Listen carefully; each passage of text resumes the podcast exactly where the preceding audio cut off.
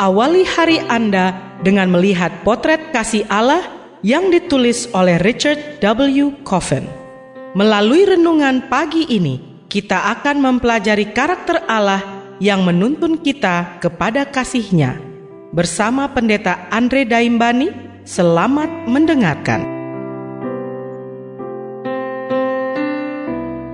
Shalom, selamat pagi saudaraku. Renungan pagi kita hari ini 20 Agustus berjudul Anak Anjing dan Remah-Remah. Ayat intinya diambil dari Markus 7 ayat 28. Demikian firman Tuhan. Tetapi perempuan itu menjawab, Benar Tuhan, tetapi anjing yang di bawah meja juga makan remah-remah yang dijatuhkan anak-anak. Mari kita dengarkan penjelasannya. Yesus yang selalu berkeliling berhenti di Tirus untuk menyendiri. Meskipun bukan merupakan daerah orang Yahudi, ada sejumlah orang Yahudi yang tidak di sana dan rumah tempatnya menginap kemungkinan milik orang Yahudi. Hubungan antara orang Tirus dan orang Yahudi umumnya damai, tapi tidak selalu demikian. Pada masa itu, hasil bumi dari Galilea banyak diperjualbelikan di pasar Tirus, sementara banyak orang Galilea yang hanya memiliki sekedarnya untuk bertahan hidup. Tiba-tiba seorang ibu berkebangsaan asing mengganggu ketenangan Yesus. Ia melakukannya karena anaknya perempuan kerasukan roh jahat, sebagaimana dicatat dalam Markus 7 ayat 25. Dan ibu yang tak disebutkan namanya ini telah mendengar kemasyuran Yesus sebagai pengusir setan. Pengusir setan adalah salah satu bukti utama bahwa Yesus telah meresmikan datangnya kerajaan Allah. Secara mengejutkan, Yesus bergeming atas permohonan itu. Lebih buruk lagi, ia mencelanya dengan kata-kata yang menghina. Biarlah anak-anak kenyang dahulu, sebab tidak patut mengambil roti yang disediakan bagi anak-anak dan melemparkannya kepada anjing. Dicatat dalam ayat yang ke-27. Dapat dikatakan bahwa pada masa itu anjing bukanlah hewan kesayangan. Jadi ketika Yesus menyamakan ibu dan anak itu dengan anjing, sangat mungkin membuat ibu itu terguncang.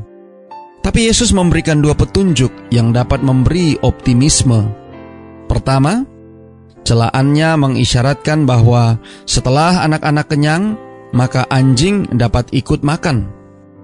Kedua, ia menyiratkan maksud bahwa meskipun sebuah pengecualian, bukan mustahil anjing dapat menikmati roti milik anak-anak.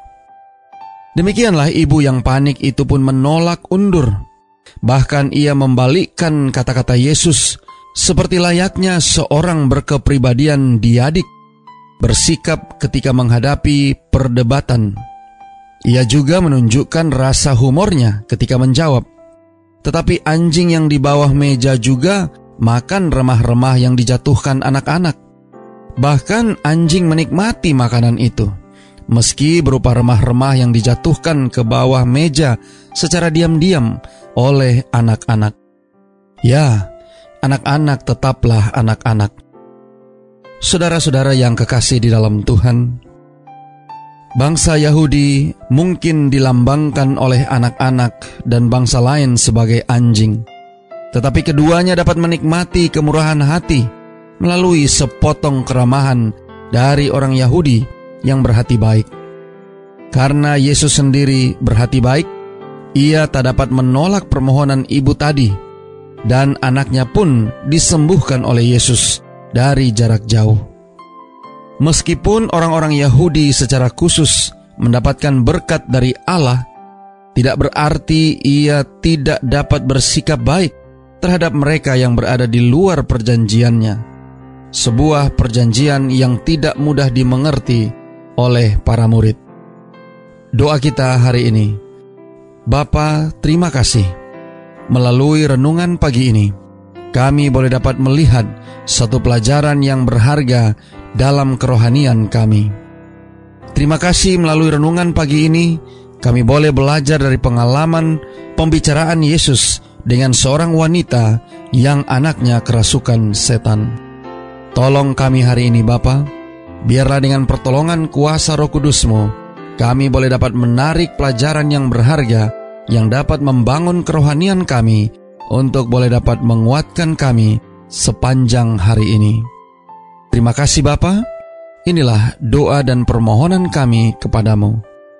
Semoga Tuhan senantiasa memberkati kita sekalian sepanjang hari ini saat kita melakukan aktivitas kita masing-masing.